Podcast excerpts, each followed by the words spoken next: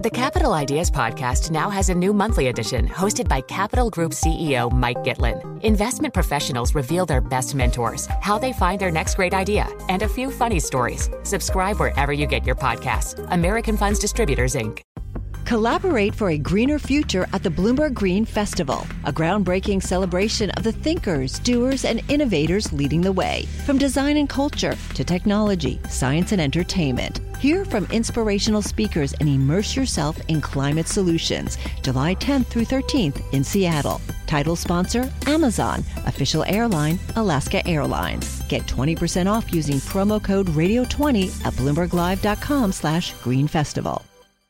We're joined now by Clara Cheong, Global Market Strategist at JP Morgan Asset Management. And Clara, we've heard on Bloomberg today from the Governor of the Bank of Korea. We've seen uh, Korea, of course, downshifting the size of its rate increases. The Reserve Bank of Australia has downshifted. The Fed is signalling smaller 50 basis point hikes going ahead.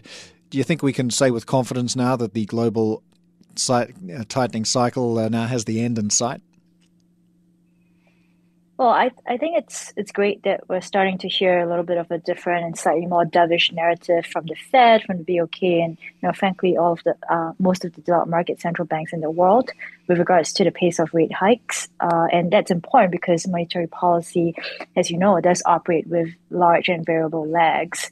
Um, you know, but I would really caution against turning too bullish right now. Uh, and you know, because you know, better than expected inflation print in October does not uh, really create a trend. So I think what we will need to see is a couple more, you know, encouraging prints like the one that we saw in October before the Fed uh, or any other central bank can deliver a more durable pivot to a more dovish policy that will help risk assets to rally.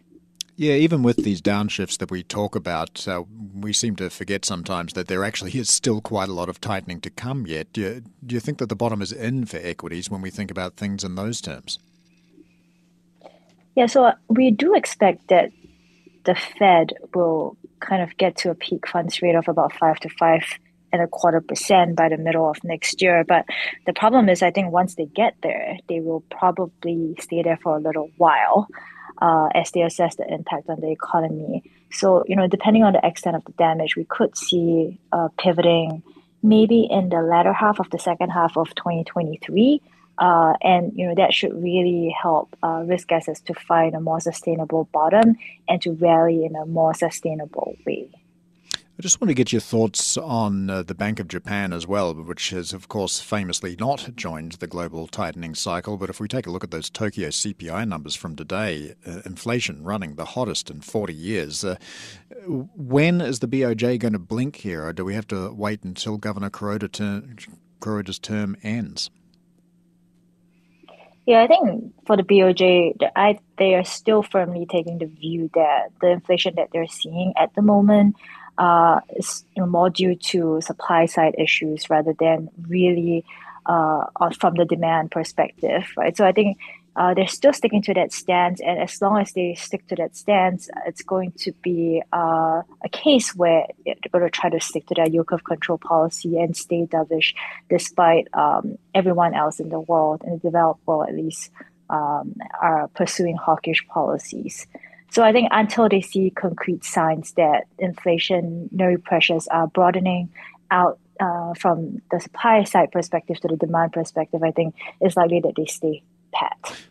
You mentioned the lag effect a little bit earlier on, uh, considering that most of the indicators at our disposal are backward looking. Uh, where do you place the risk that there has been some over tightening? Yeah, so I mean, it's hard to tell, right? I think we will probably start to see uh, more of impact on economic numbers maybe into the first half of next year. But if you look at uh, the consumer today, yes, savings rates are coming down, but you know the retail sales number that we saw most recently was still really strong, and more importantly, we still have unemployment in the three-ish handle, right? Which means that the labor market is still very tight. So you know it's hard to tell whether there's been over tightening at this point, but so far since the Fed started pivoting at the beginning of this year, we're not really seeing the impact of uh, tighter or more restrictive monetary policy hit the economy just yet. So I think we have to wait a little bit more to, to assess what the true impact is. All right. Uh, Clara Cheong, Global Market Strategist at JP Morgan Asset Management. What could you do if your data was working for you and not against you? With Bloomberg delivering enterprise data directly to your systems, you get easy access to the details you want, optimized for higher level analysis, and financial data experts committed to helping you maximize your every move. Our data is made for more, so you can show the world what you're made of. Visit Bloomberg.com slash enterprise data to learn more.